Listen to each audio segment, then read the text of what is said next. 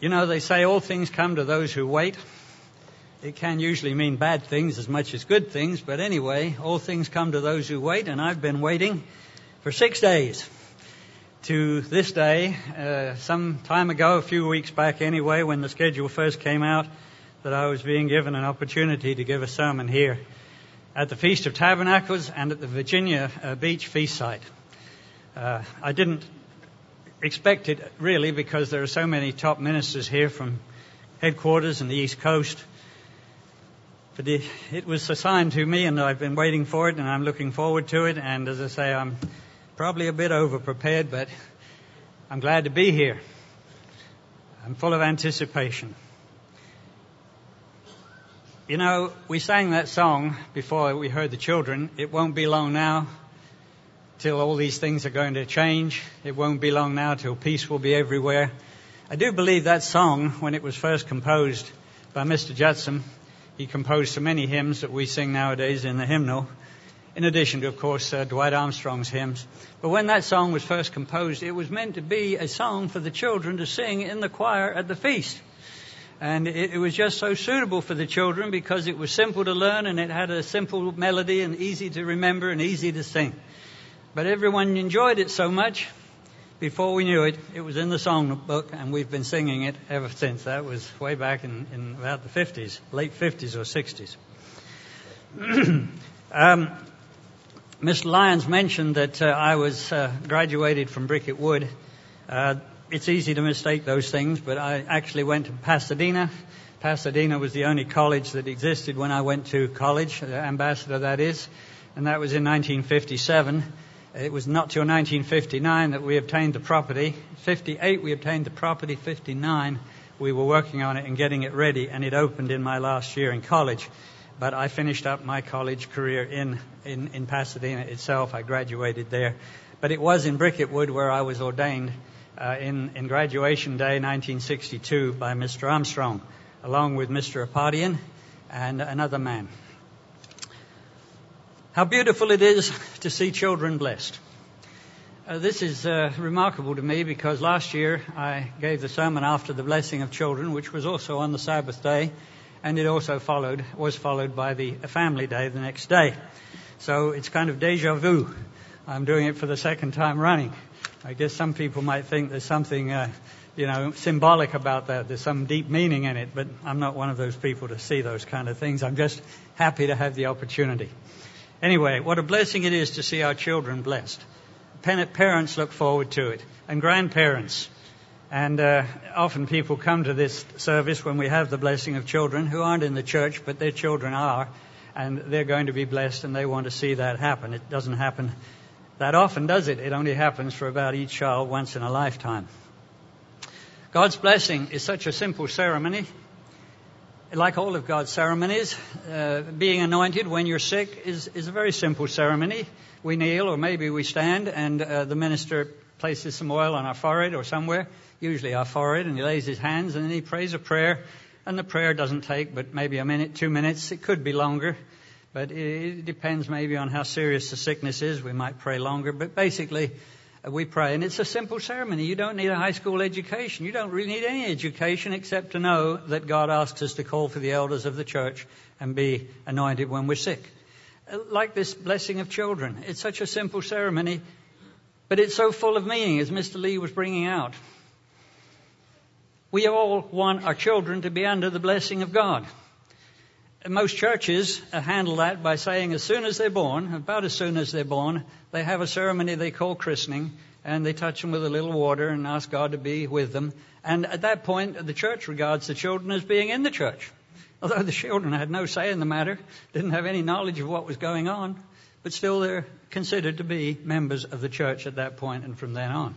Of course, a little later, about early teenage, still before they're old enough to make a decision for themselves and decide for themselves, they have a process called, at least sometimes called confirmation, and then they make a decision uh, about to, to be full church members along with their parents at that point.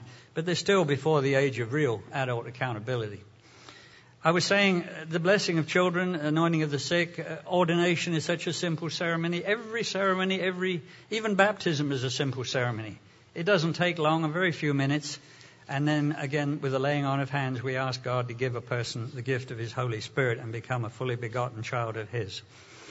So God gives us these ceremonies. I call them ceremonies. Sometimes they're called rites, R-I-T-E-S.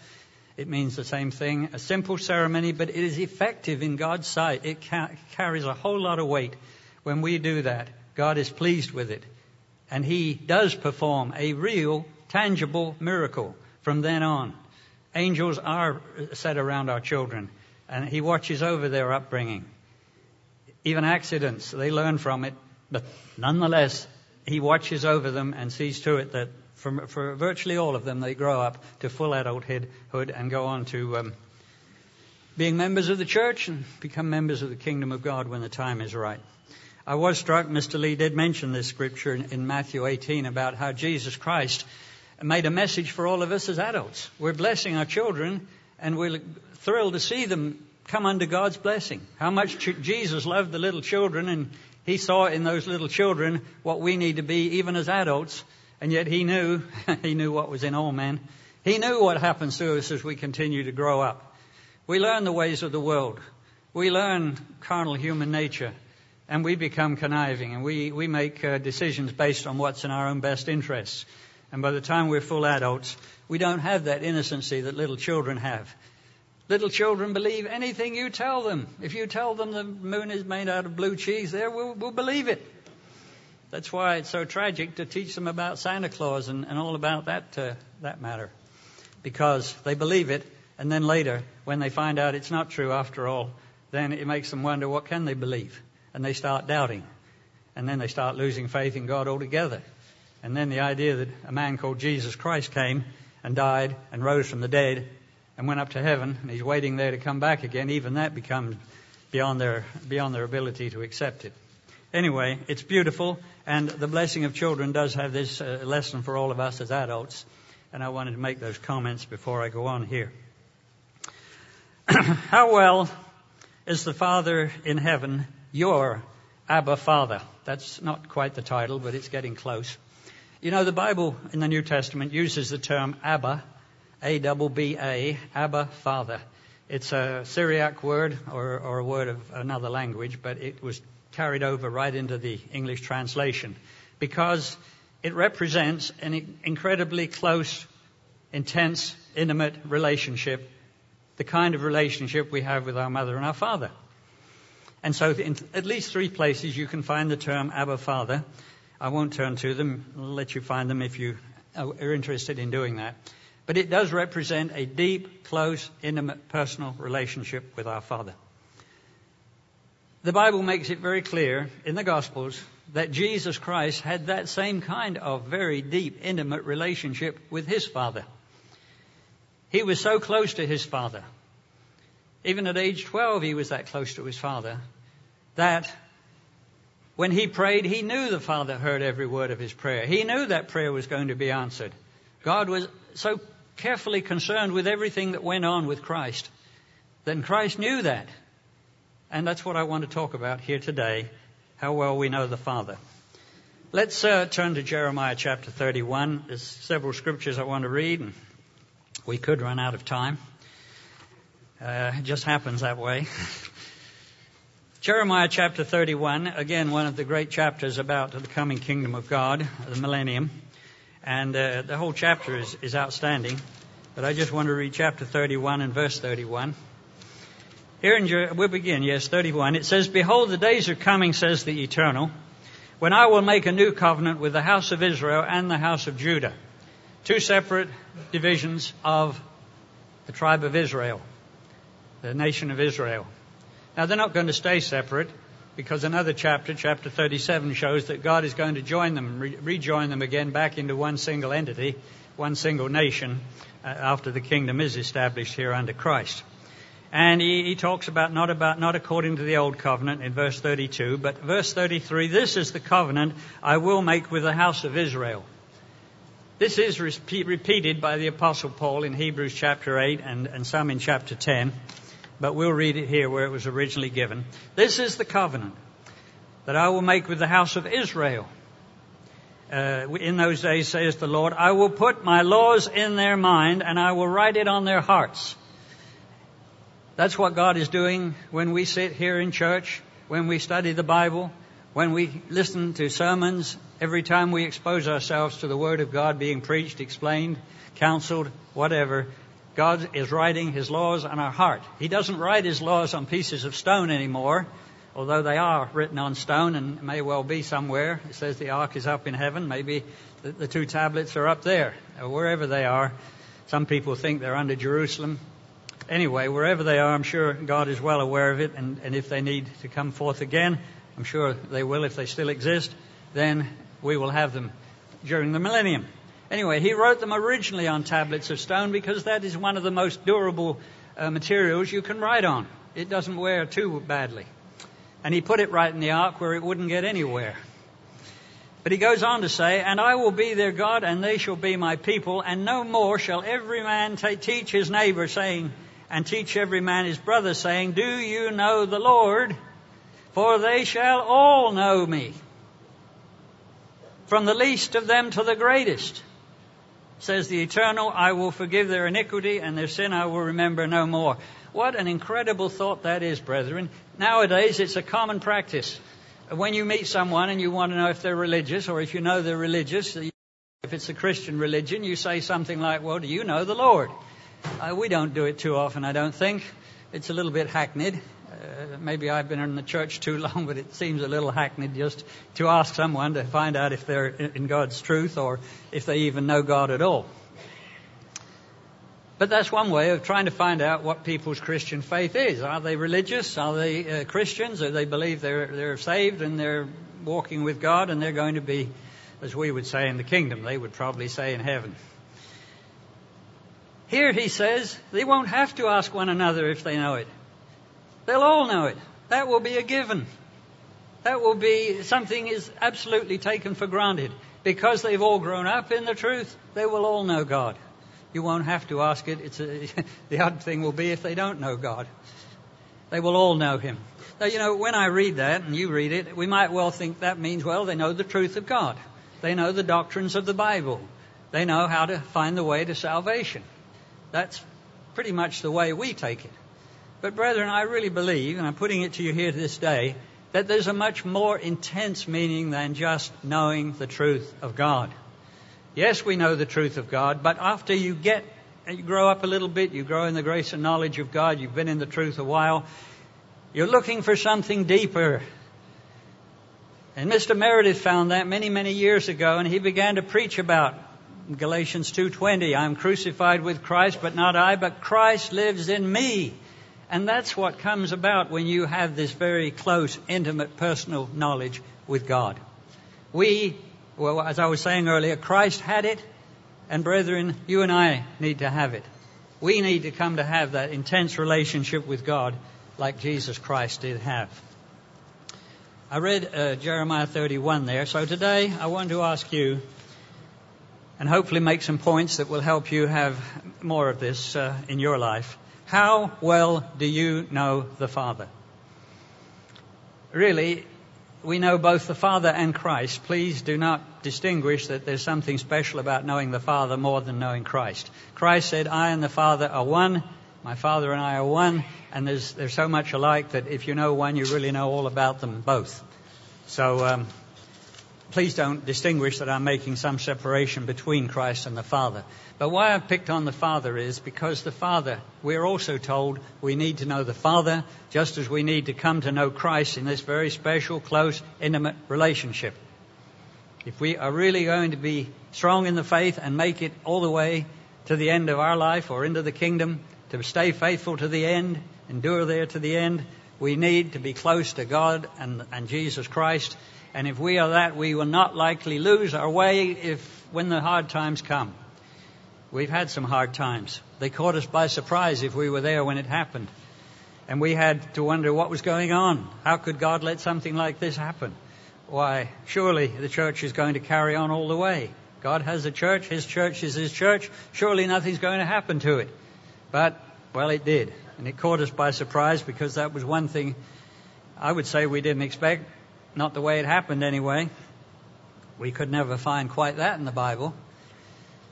And we had to struggle with what we were going to do about it. Were we going to stay where we were with the church or were we going to stay with the truth? Well, if you have a close, intimate relationship with God, I don't think you'll have the slightest trouble knowing what to do. That you stay with the truth. Paul said in the book of Galatians, you should know this verse. I'm saying it, you should know it. It's good to know it anyway. Galatians 1, I think it's 6 and 7, or 7 and 8, he said, Though I or an angel from heaven preach any other gospel to you, let him be accursed. Any other gospel, a false gospel. You stay with the truth, not false gospel.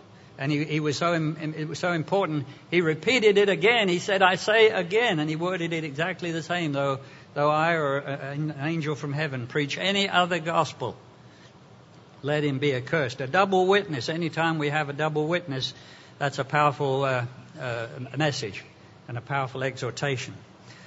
All right, how well do you know the Father? I'm talking a lot about the Father. I'm going to read a lot of verses about the Father because Christ spoke about them.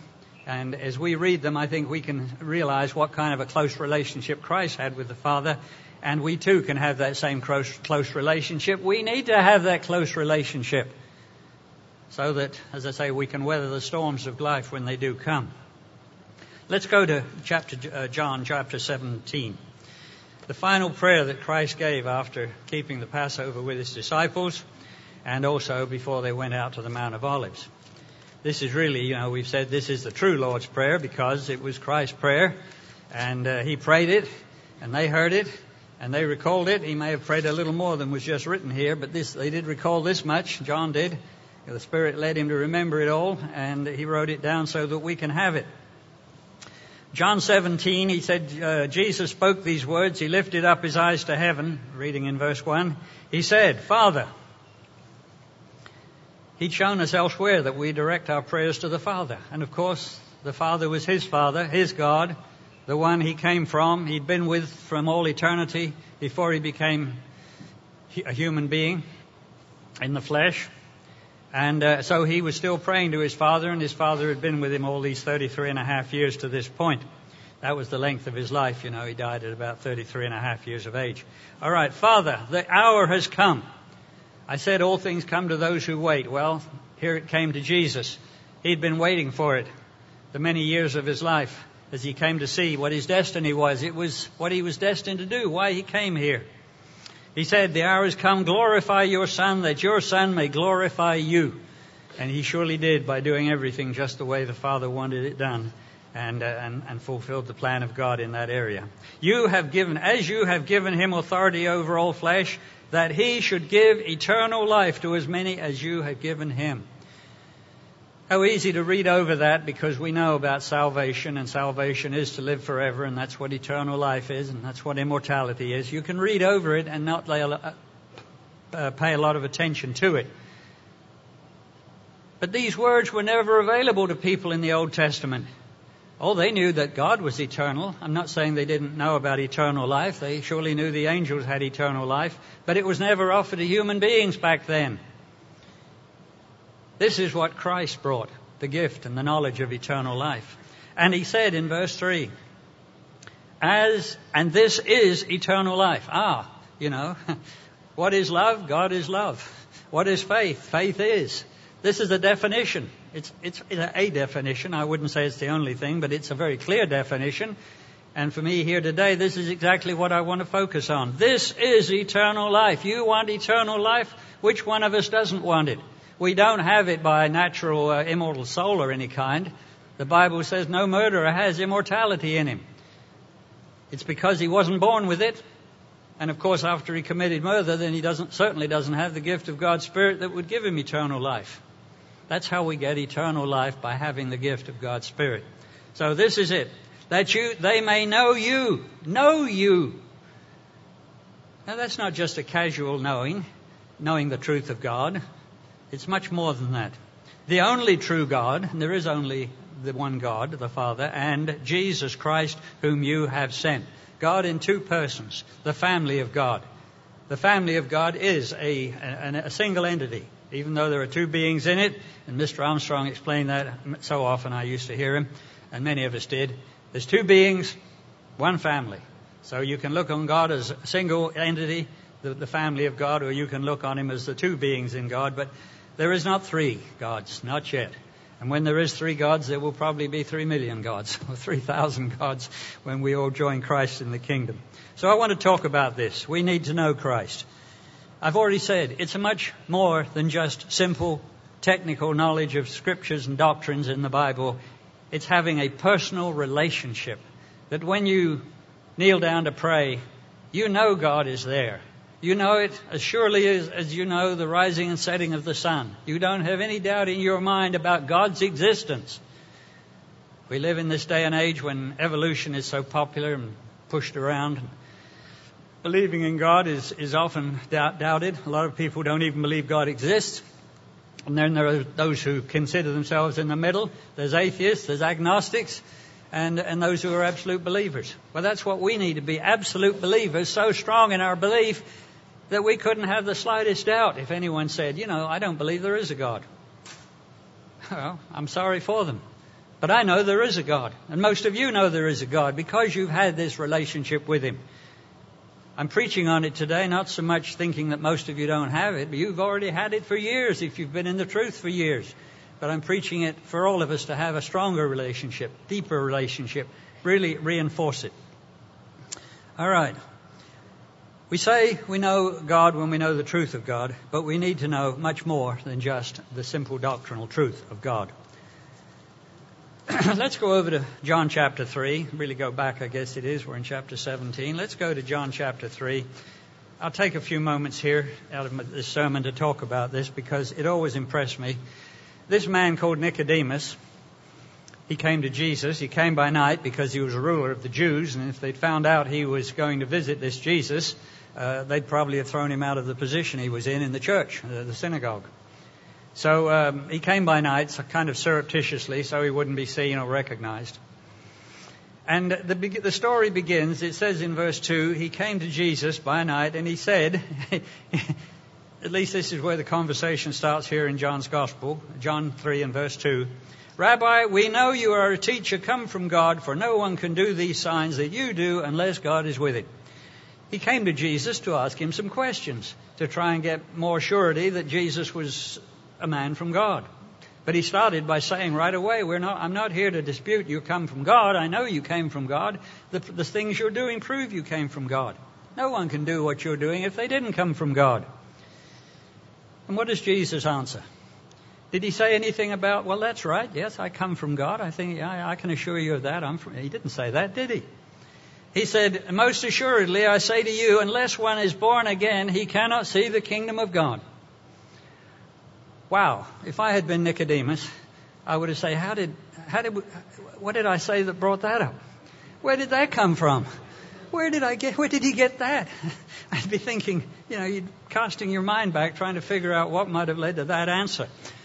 What always impresses me about this, this man, in a sense, took his whole career in his, in his hands when he came to see Jesus, and Jesus was impressed with it, Maybe he'd known Nicodemus in times gone by. He often discussed with the Pharisees and the religious leaders, so it wasn't that he never knew Nicodemus, but here he came during Christ's ministry, and he confronted Minister Jesus. At least he came to discuss things with him. And Jesus did an incredible thing. He told him the most basic understanding of what the gospel is all about, which he'd never even said any other time anywhere else in the gospels. You look in Matthew, Mark, Luke, and you won't find it. You won't find this subject about being born again and about being born of water and being born of the Spirit. Born again. You know, the churches talk about born again. And they think they're born again here and now in this life. They think if you're converted as a Christian, you're born again. Well, I do think it's part of the process of being born again, but real born again is to be born, as it says in verse, uh, let's see, 5. Assuredly I say to you, unless you are born of water and of the Spirit. You cannot enter the kingdom of God. First he said, see the kingdom of God. Now he says, enter the kingdom of God. And it does seem to be a two step process. First, baptized. Well, being born of water, I think, is more about being born of the Word of God. God's Word begets us. It says that in two or three places. I won't go to them, but it does. And so I think born of water is more about being begotten by the Word, and that leads us to being baptized and being filled with the Spirit. and then we live a Christian life of overcoming, and eventually we're born of the Spirit. Notice it says in verse 6 that which is born of the flesh is flesh, and that which is born of the Spirit. That passage, that word's born of the Spirit is not found anywhere else or very rare. I don't know if I've missed one, and there is one, but both basically, this is the only place where the term born of the Spirit is mentioned. Now we know what we think of being born of the Spirit is being changed from flesh into spirit as Christ has already been changed and being like Christ in the kingdom. And he goes on to talk about you can hear the, the sound and the effect of the wind, but you can't see it. And when we're born of the Spirit, we will be invisible if we choose to be. And the last verse, verse 8 again, it talks, so is everyone who is born of the Spirit. Brethren, that's incredible information. That was information, as I say, even the disciples weren't given in that way.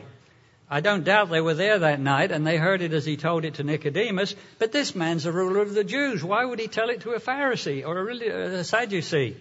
I'm not sure which uh, branch of, of, Judaism he was in. But uh, why would he share such a precious truth, such an incredible truth with this man Nicodemus, who, who was not really one of his disciples? And you know, further down in verse 16, we have how much God loved the world the golden verse of the Bible, the verse that everybody loves so greatly because it tells us that God loves us enough to forgive us of our sins under the blood of Christ and we shouldn't perish but we should live forever. The golden verse of the Bible. Nicodemus was the first person to have that said to him because this continues right on down. Well, I won't take more time about it, but I'm always impressed with that passage. And this is what having an intimate relationship with God is all about having the knowledge of God so close and so strong that you don't waver, you know it like the back of your hand.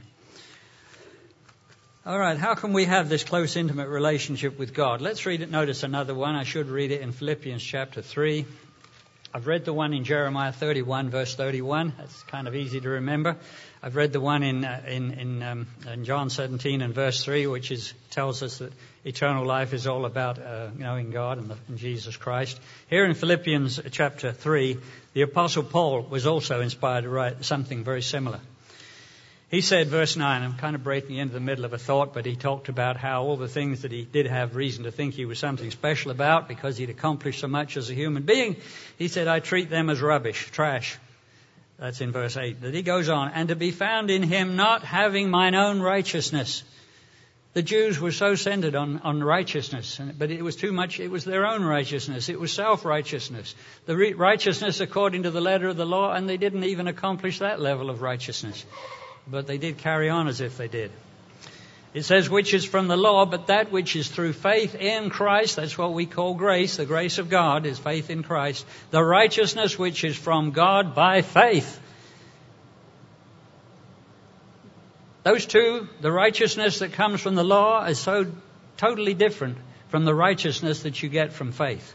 Abraham had the righteousness of faith. His faith was counted to him for righteousness. And he showed his faith when he offered his son. And he did it right to the very last moment before God stepped in and stopped him. That was faith to the utmost. When God saw him do that, he knew that Abraham believed to the nth degree. And he knew that he could use Abraham in a powerful way, setting up the tribes of Israel, the nation of Israel, with his son Isaac and his son Jacob, and the 12 tribes that followed from, from Jacob's children. But then he said in verse 10 here, that I may know him. The apostle Paul wanted to know Christ. And he, he certainly knew the doctrines. He knew all the doctrines. He printed so much of it. He wrote so much of it in his letters. It wasn't just knowing the doctrines of God and the truth of God. It was knowing Christ as a, the Abba Father, the one I mentioned at the beginning. We need to have that personal, intense uh, relationship with God the Father so that we know Him in a way that we'll never ever lose it that I may know him and the power of his resurrection. He looked forward to the resurrection and the power that would come with it. Christ already had it. The fellowship of his sufferings and, and being conformed to his death. Those last two things are kind of hard to grasp. Why would Paul want to be, uh, go through the sufferings that Christ had gone through? Why would he want to die like Christ had died? And the answer is that Christ, Paul was so intensely desirous of wanting to know Christ in the nth degree the way Christ himself knew the Father, Paul wanted to know Christ so that he knew if he could experience, or at least experience as much as he could possibly do without actually uh, having the, the, the event happen to him, that he wouldn't be crucified, wouldn't go through that terrible event. but at least he wanted to empathize with it. He wanted to feel it like Christ felt it because he knew that if he could do that, that would help him in his relationship with seeking God and staying faithful to God. So, he wanted to know God in the same way that we need to know God. All right. You know, how well do you know the Father? As we know, need to know Him. I've been saying that, and I do keep repeating it to leave no question about where I'm going here today. You know, Jesus Christ did many things when He came here as a human being. And often we might not think just how many things He did accomplish.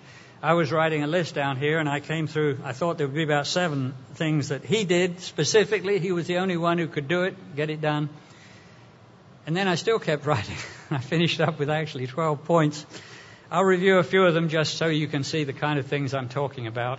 The first and foremost thing that Christ did was, of course, He died and was the Savior of all mankind. He surely, we surely have to put that at the top of the list for our sake, because if we didn't have a Savior, then there wouldn't be anything else that mattered. Uh, he came and preached the gospel, which is the good news about the coming kingdom of God's government on this earth. Thirdly, he made the Holy Spirit available. And he talked about it towards the end of his ministry more and more. But that again was something that he did. If he hadn't done that, we wouldn't have it today. A fourth point was he founded the church. He said, I will build my church. And he called disciples and trained them and ordained some as apostles to carry on the work which he knew needed to go on after he returned to heaven. He brought the new covenant, which is really the old covenant except for a few things that were passing away, like fleshly circumcision and the, the sacrifices, at least for the time being. Since the time of Christ, we don't have a temple and we don't offer sacrifices, but they will come back in the millennium, so they're not gone forever. But anyway, they, they passed from the old covenant under the new covenant. We don't do that today, but it replaced the old covenant with the gift of the Holy Spirit. That was never offered under the old covenant. The gift of eternal life was never offered under the old covenant. And uh, oh, what's the third one? The Holy Spirit. Oh, and the grace of God, forgiveness of our sins. The gift of grace, the gift of the Holy Spirit, and the gift of eternal life were never part of the Old Covenant, and that's the key, the key features in the New Testament, the New Covenant. Going on, he proved he was the Messiah by fulfilling no end of scriptures in the Old Covenant. They say about 300 scriptures in the Old Testament were fulfilled by Jesus Christ. It's amazing how the Jews couldn't see who he really was. A seventh point, he magnified the law. He, he made the spiritual intent of the law, which again was not so well known, even though it's there in the Old Testament if you look for it. If you know what you're looking for, it is there, but he made it very much plainer. He, as I say, he replaced circumcision of the flesh with circumcision of the heart, and only he could do that. He replaced the Levitical priesthood with the Melchizedek priesthood. He, he showed that Judaism that was the law of the Jew, the religion of the Jews. It, it's not the, the religion of Moses. So he rejected Judaism and all of its traditions and its, uh, its, its, commandments of men. And he instituted baptism as the way to accept Christ as our Savior. Uh, you know, many times people say, just accept Christ as your Savior. How do you do it? Well, you come up to the front and give your heart to the Lord and turn in your name to the, the man who's collecting names and addresses and join the good church around the corner. Well, there is more to it than that, as we know you need to be baptized. And so he instituted baptism. I know John the Baptist did baptism, but he didn't baptize for salvation. He only baptized under repentance. But he did say, believe on him who comes after me. And that's what Jesus did. He was the one who came after, and he instituted baptism for salvation. Finally, and here's the one that I wanted to get to in all of this, he revealed the Father. Christ revealed the Father. You may know those verses and those words, but I want to emphasize them because that's what I want to turn to next. Come with me to Matthew chapter 11. There's two places stated in both Matthew's Gospel and Luke's Gospel where it talks about Christ revealing the Father. Matthew 11. I think it's good to read the Scripture, see it with your eyes. Of course, we do that in every sermon and every Scripture that we can turn to because then it impresses it on the mind and that it writes it on the heart and God's writing his laws on our heart. All right, Matthew 11 and verse 27. All things have been delivered to me by my Father. As I go through this sermon, and I would like to make this point, when you come across a verse where Christ says something about the Father, pay extra attention to it because the only things we know about the Father are what Christ talked to us about the Father, when he specifically said it was the Father, identified the Father. And of course, everything we know about Christ can also be carried over that Christ and the Father are one. So if something is typical or, or, a characteristic of Christ, that too is characteristic of the Father. So we can know lots about the Father. But I want to focus on the Father specifically.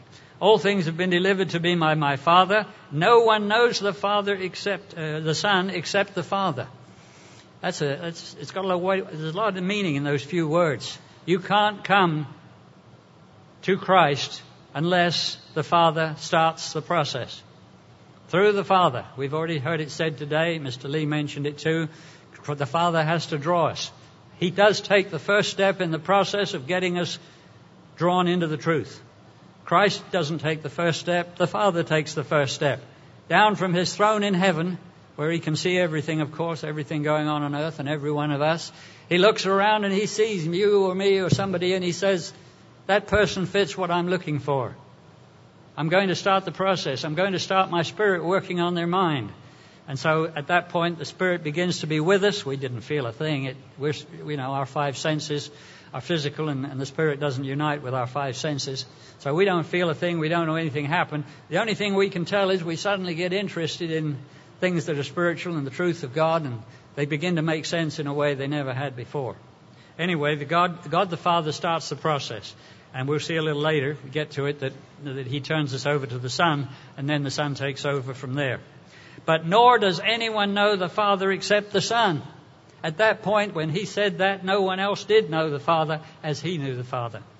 And the one to whom will reveal Him. That's what Christ is doing. He was doing it to his disciples.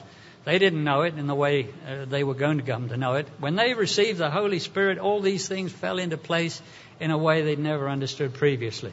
If only they had known it when he was walking around with them, they could have had so much more profitable discussions about it. But it wasn't the time, and he said the Spirit will lead you into all truth afterwards. The other place in Luke's Gospel, chapter 10, is almost word for word the same. But let's see it because it is a second reference to the same event. Luke 10, verse 22. All things have been delivered to me by my Father, and no one knows the Son except the Father, and to whom and who the Father is except the Son, and the one to whom the Son wills to reveal him. So the Son also has an influence in deciding who to reveal the Father to him. Father, uh, brethren, we need to have that close, intimate relationship that comes from knowing the Father as closely as much as possible as Christ Himself knew the Father. He knew Him in a way that it's hard to know. Here are all these multitudes of people, seven billion of them on earth, walking around. The vast majority of them don't even know a thing about the Christian religion. They're not living in a part of the world where it's, it's preached or understood. They're completely blind to it. They have no knowledge of it. Even here in our, our Western world, where the Christian religion is the predominant religion, most people don't have the knowledge as you and I, those of us in the truth of God, do have it. We take it for granted because we've had it, we know it, and it's, it's just a part of us. It's so much a part of us. But we need to have that. And I want to talk about it again here today. Christ make, did make the Father's existence known. Here's the point. Because it was the time, the time for the Christ to begin to reveal the Father. The Father is not found in the Old Testament, hardly at all. Try and find the, the, any verse in the Old Testament which you can identify and say that is clearly talking about the Father there. The word Father is not in the Old Testament talking about God, the one we call the Father. Christ is called a Father uh, of, to Israel or a Father of eternity. Uh, that's in Isaiah 9. He was a father to Israel. He was the only father they had because the father, the one we call the father, it wasn't the time for them to know him. The Father can only be found in two or three passages. There's some in Daniel 7 where the Christ is coronated to be King of the world, and just before he comes. Uh, there's one in Psalm chapter 2 where it talks about the Lord and his anointed. That's obviously both the Father and the Son. And, and one in Psalm 110 where again it talks about the Lord said to my Lord, and it was talking about David's Lord, who was Christ, and it was the Father himself saying to my Lord, or Christ, David's Lord, you know, um, you know, you can read what it says there. it slips my memory for the moment, but anyway, this day I have begotten you, I believe. Anyway, it clearly identifies the two people, the Father, in the Old Testament. Now, they did know from Genesis chapter 1 that there was more than one person in the family of God, because God said, Let us make man in our image, and so that's more than one. And then uh, they sinned, Adam and Eve, and then it said, Let us cast them out of the garden, lest they take of the tree of life and become like one of us. So the plurality of God was revealed right back in Genesis 1. Anyone reading it for what it says could have known there was more than one person in the family of God. Let's go to John chapter 2. Uh, sorry, uh, John chapter 1. John, the Gospel of John chapter 1. You know, uh, we think of creation in John, in, in, Genesis chapter 1, verse 1. In the beginning, God created the heavens and the earth, uh, which is one place to start. That's the start where God made the heavens and the earth, where He made the physical universe. But here, in John 1 1, you probably heard this said a number of times. This isn't anything new. Uh, there was a beginning prior to that beginning. There was a time when there was just two beings, the Father and the Son, and they hadn't even created the heavens and the earth at that point. Verse 1 In the beginning was the Word, the spokesman, the Logos, the one who was the communicator, the one who spoke the Word and it was done. And the Word was with God. Well, if he was with God, that means there was two people right there. And he was God. So there were two gods. And yet people dispute this. We've got people who want to believe in one God. They think if you have two gods, that's not monotheism. That's two gods. That's bitheism or something like that. Anyway, it troubles them to think there's two beings in the family of God. And, and when we believe the Christian religion and the whole religion of God is a monotheistic religion. No. It's, it's, it's just if you want to make a, a problem for it, a confusion in your mind, that's up to you. But this plainly says, in the beginning there were two gods. They were both called God, and one of them was called the Word, and we're not told anything more about the other one except he was God, and we get to know him later as God. In the beginning, he was with God, so it's repeated twice to leave no doubt about the fact Christ was with the Father. All things were made through him, so he was the one who made the heavens and the earth, and it goes on. He was the light of, uh, of the world. And, and, he was the true light that lights every man, but they didn't come to him. He was in the world, verse 10. The world was made through him, and the world did not know him. Does it just mean know the truth of God and know the doctrines of God? No, it means to know him as he knew the Father, and all of us need to know the Father as closely as Christ did. He came to his own. His own were the Jews. Salvation is of the Jews. David was of the tribe of Judah. The genealogy of Jesus Christ, both in Matthew and Luke, come down through the tribe of Judah, and he was a Jew of the flesh. His fleshly genealogy was Jewish. He had a few Gentile genes in him because some of the members of that genealogy were Gentiles. You can read all that. That's something for you to look at. But nonetheless, he was essentially Jewish, and that's why we say salvation is of the Jews. He came to his own, and his own did not receive him. That's partly what I want to talk about briefly here today. As many as received him, to them he gave the right to become the children of God. To those who believed on his name, born not of the flesh, not of blood, or the will of the flesh, nor of the will of man, but born of God. It's introduced right there at that time. I want to talk briefly here a moment, brethren, about a trip I got to make to Israel about four years ago think it's four years. I was thinking it seemed like three years ago. My wife tells me, no, it, it pretty well was four years ago. My son wanted to go to Israel. He'd never gone and wanted to go, and he felt he had the, the financial means to do it, but he wanted to take uh, some of us with him. So a group of seven of us went from the church, and there was a group of about eight more people with nothing to do with the church, and we were a group and we visited Israel. And it's very special to walk up and down on the land of Israel and uh, see, think about the fact Jesus walked this land so many years ago, and the disciples, and down through history, all, all the things that have happened, and it's going to be the place where the kingdom is centered in the millennium. Well, we had a Jewish guide. You can't have a, a tour of Israel with, as a group, that is, unless you have a Jewish guide. It's the law of the land. You have to have a guide. It's good for the Jewish guiding business. anyway, he was an excellent guide. He spoke really good English. It wasn't as fluent as, as we are, but it was fluent enough we didn't miss a thing, and he knew everything we were saying. And uh, for the point of this moment, um, I, I, asked him at one point, why is it the Jews don't believe on Jesus? I, I just wanted to get his reason. I mean, I could read in books what Christians say about it, but I wanted his answer. And he said, well, he was a false prophet. Wow, false prophet? Hey, I'm a Christian. I believe in this guy. How dare you call him a false prophet? Try calling uh, uh, Elijah, the, Muhammad, you know, the, the prophet of the Muslims. Try calling him a false prophet. You know what they do to people nowadays who, who speak badly of Muhammad and, of course, Allah. Well, anyway, I, I just accepted it. I understood he was Jewish. But I said, What do you mean he was a false prophet? Why was he a false prophet? How was he a false prophet? He said, Well, he didn't keep the prophecies. He didn't keep the prophecies.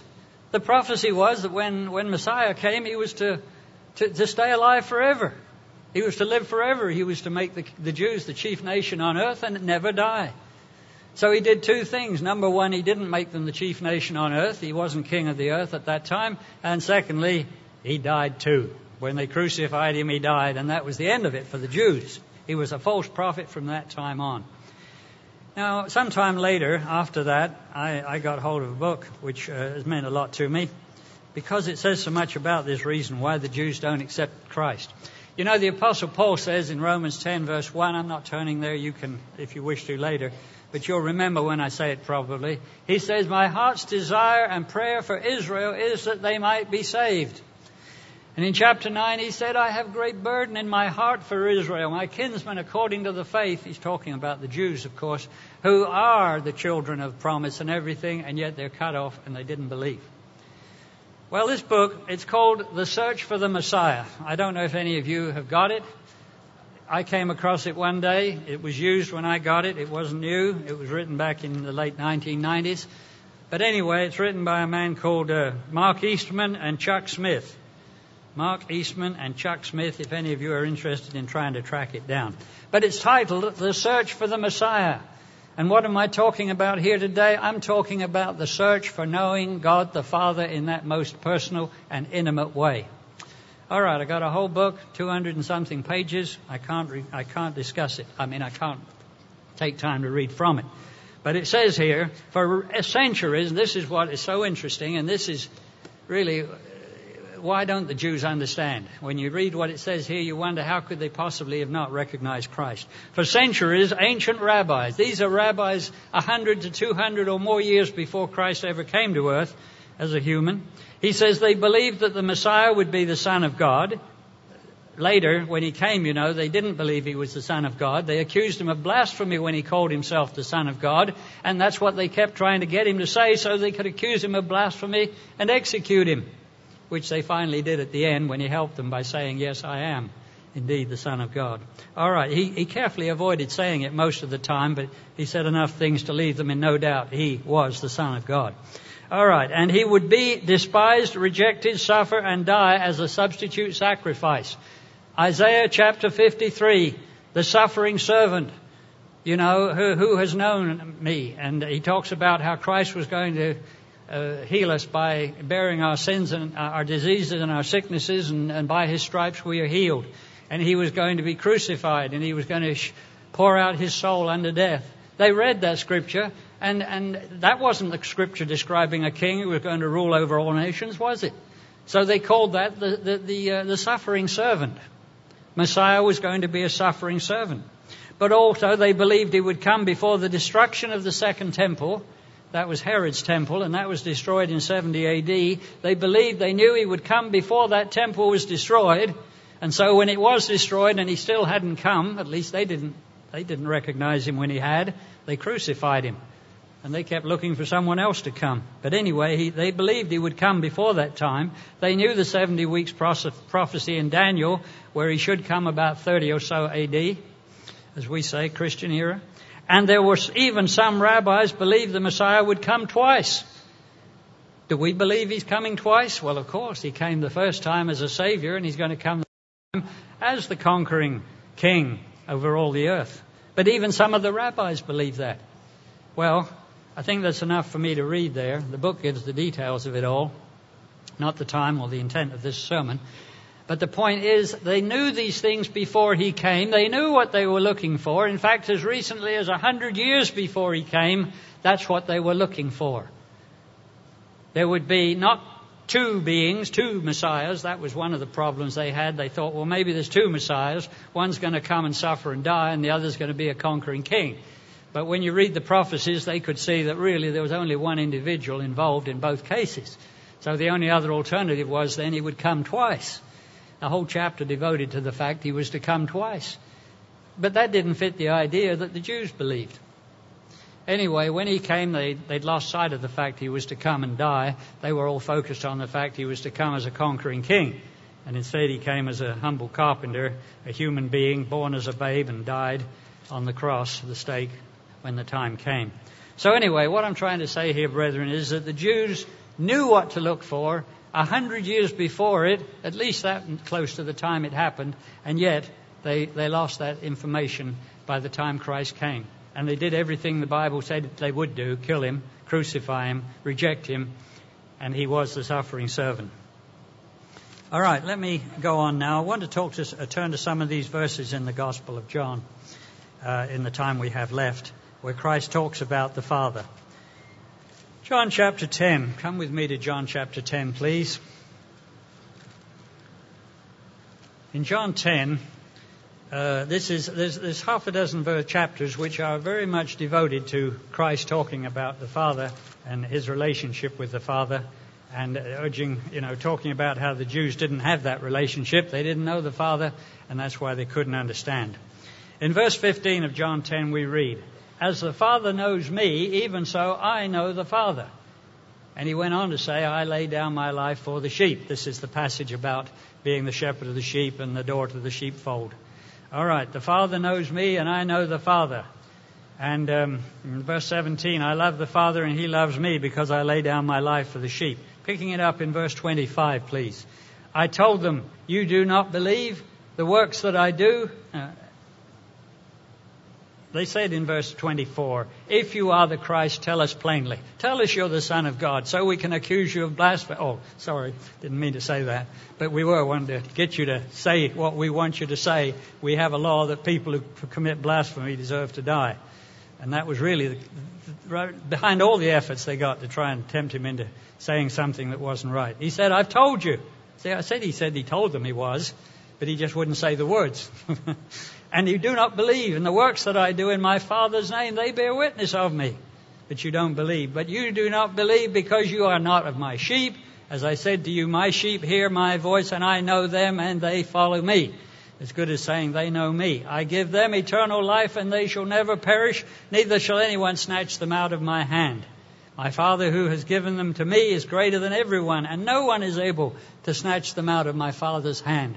Brethren and ladies and gentlemen, as we have that close, intimate relationship with God the Father, you read what it said there, no one will ever be able to turn you aside from the truth.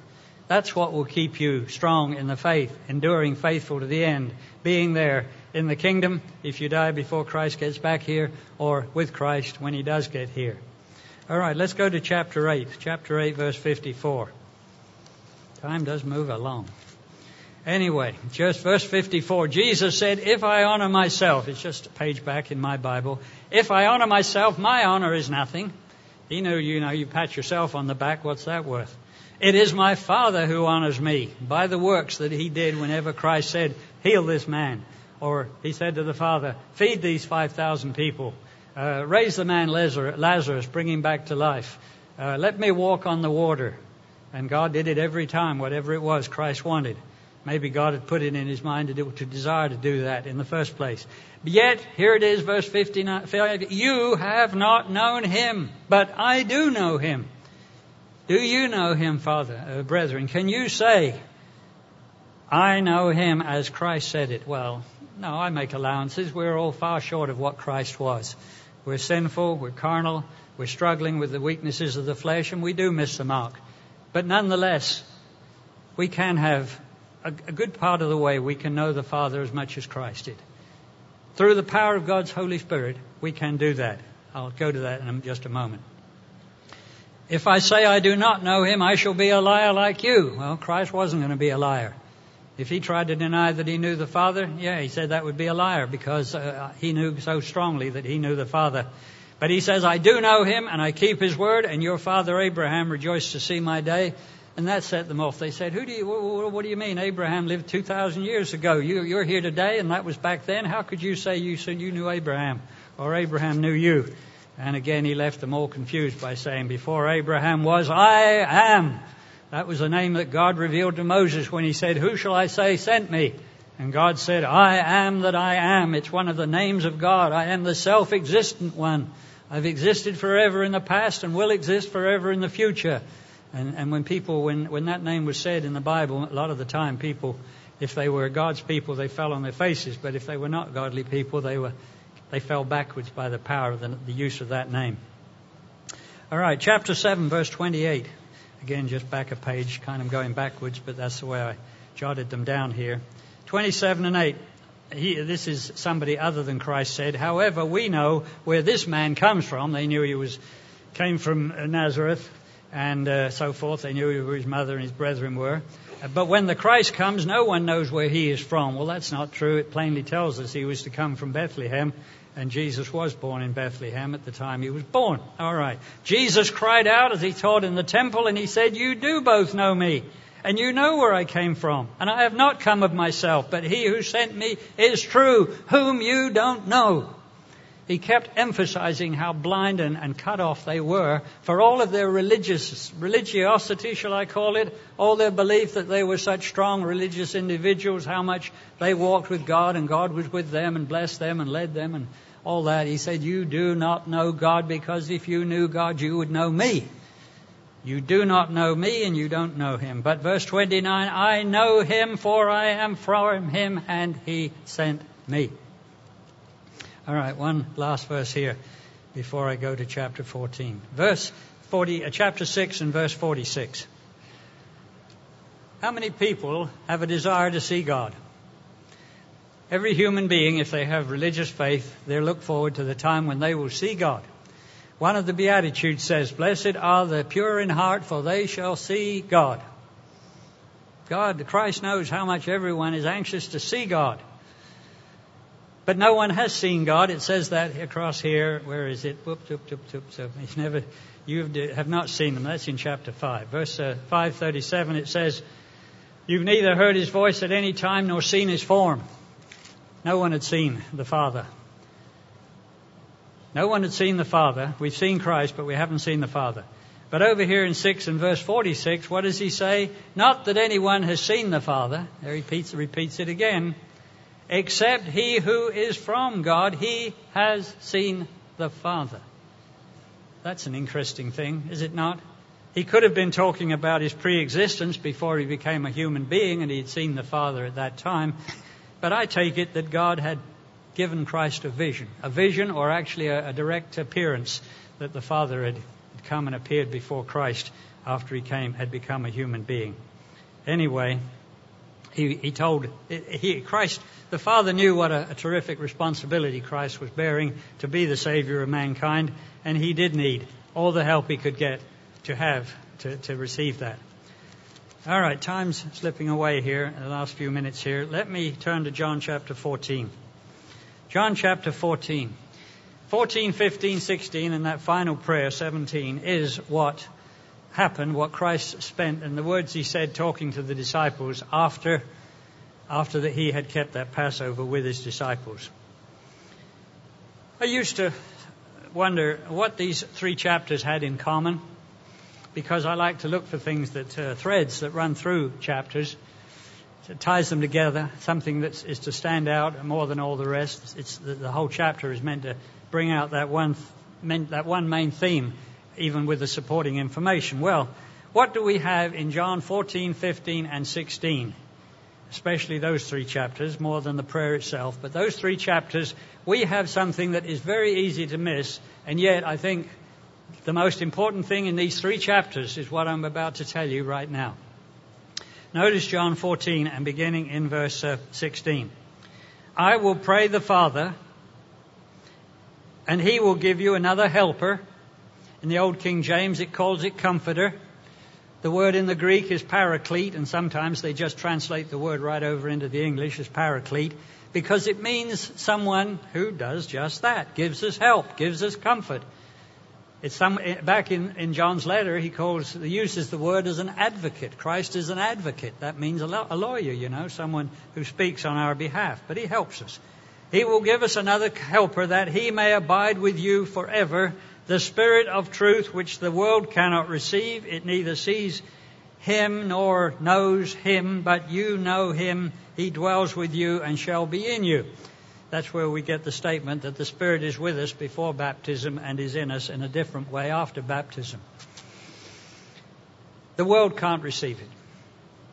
It uses the masculine pronoun because the word comforter, the word helper, is a masculine noun in the Greek, and when you replace it by a pronoun, which, like the word him, they have to use a masculine pronoun. That's laws of grammar in, in the language. But it doesn't prove the helper is a masculine being or any kind of a being. The Bible speaks continually of God's Spirit as being the power of God. And the power of God fills the whole universe at every single moment. It is not a being flitting around like a being would have to flit around, trying to get to every spot at any, you know, one after the other. God's Spirit, it's like radio waves, it's like gravity, like magnetism, it just permeates the entire universe. And it's not a being. I know there are those who greatly believe in the, in the Trinity and the, the Holy Spirit is the third person in the Godhead, but this scripture and others make it clear if you have faith that God, uh, the Spirit is not a person. Anyway, Christ promised us the Spirit, the Holy Spirit. He called it the Comforter. He mentioned it here in chapter 14, verse 15. He mentioned it chapter 15 and verse 26 when the Helper comes, the Spirit of truth comes from the Father. And again, he mentioned in chapter 16, if I don't go away, the Helper will not come. That's 16, verse 7. Three times he clearly mentioned this coming of the Holy Spirit. This was the one thing he kept repeating over and over. If there was one thing he wanted the disciples to take away from, from those words that he was giving them, he wanted them to know they were about to receive this power of God called the Holy Spirit. Now, he's mentioned that three times. There was something else he mentioned three times, even four times. He said, let's read it back in chapter 14, verse 13. Whatsoever you ask in my name, I will do it. As the Father may be glorified in the Son, if you ask anything in my name, I will do it. Now that was repeated over and over again. Chapter 15. Uh, where does it come up? All right, it is in chapter 15. My eye's not falling on it, although I could find it real fast. He said it there in chapter 15. Let's, chapter 16, he makes it even clearer. Let's go to chapter 16 briefly, verse 23. In that day you will ask me nothing. Assuredly, uh, verily, amen and amen. That's where assuredly is were translated from the word amen. It means of a certainty. Anyway, I say to you, whatever you ask the Father in my name, he will give you. So we add Christ's name to every prayer we give. We know that's the way to get the prayer, reach the Father, and he will perform it because he said it right here. He didn't put it at the end of the Lord's Prayer. He knew people would parrot the Lord's Prayer. And so he didn't add it on the end of there because he didn't want the Lord's Prayer going to the Father because they added the words in my in Christ's name. He also, um, uh, you know, he didn't put. Well, let's go on here anyway. He said, "Whatsoever you ask, until now you've asked nothing." Verse 24, but ask and you will receive, that your joy may be full. Three times he said, and you can find them all three of them in Matthew in, in 14, 15, and 16. Three times he said, Ask in my name. Now, what did he previously said? He said, I will send the Comforter. He said, God says He wants us to seek to, to, to have the Holy Spirit. He said, if you know how to give gifts, good gifts to your children, how much more will the Father give the Holy Spirit to those who ask Him? And I'm putting it to you and me and every one of us, brethren, do we ask God for the gift of His Holy Spirit religiously and daily as we should? Because He wants to give it to us, but we, He does want us to ask for it too, and if we don't ask for it, well, He might not give us as much of it as He would if we do keep asking. Anyway, three times He said the Comforter would come. He said, three times ask in my name and you will get it. What are we to be asking for? We're to be asking for the power of God's Holy Spirit. and doing it in the name of Christ, and He will pour it out upon us. How can we know the Father in that intimate, personal way that Christ knew Him, walked with Him? When He prayed, it went right to the Father. God gives us miracles and, and healings in our lives, and they're very impressive. They make a big impact on, on strengthening our faith. The scriptures tell us so much about God, and we learn so much from the Bible itself. But when we have the gift of the Holy Spirit, that gives us more of the knowledge and the closeness and the intimate relationship with God, that Abba Father relationship that we can only get by being filled with the Holy Spirit. And the last thing Christ said to the apostles as he was about to depart from them, these were the very last words he ever gave in the way of a teaching or exhortation or admonition. He said, I'm going to send the Father, I'm going to send the Spirit, the Holy Spirit. Three times he said it. I'm going to, I want you to ask for it. And three times he said, ask for it. So, brethren, do we ask for it and do we seek to be as filled with it as He wants us to be? I believe, brethren, I need to put it to you because we've reached 4:30 and I do want to sit down. We've got a lot of activities tonight. I'm sorry about that. but anyway, do we ask for the gift of God's Holy Spirit? If we want to have that close, intimate relationship with God the Father, then be asking for God's Spirit daily, powerfully, seeking God with every fiber of your being and He will give it to us, and we will know the Father as Christ knew the Father. And of course, we'll know Christ just the same, and we need to do those things.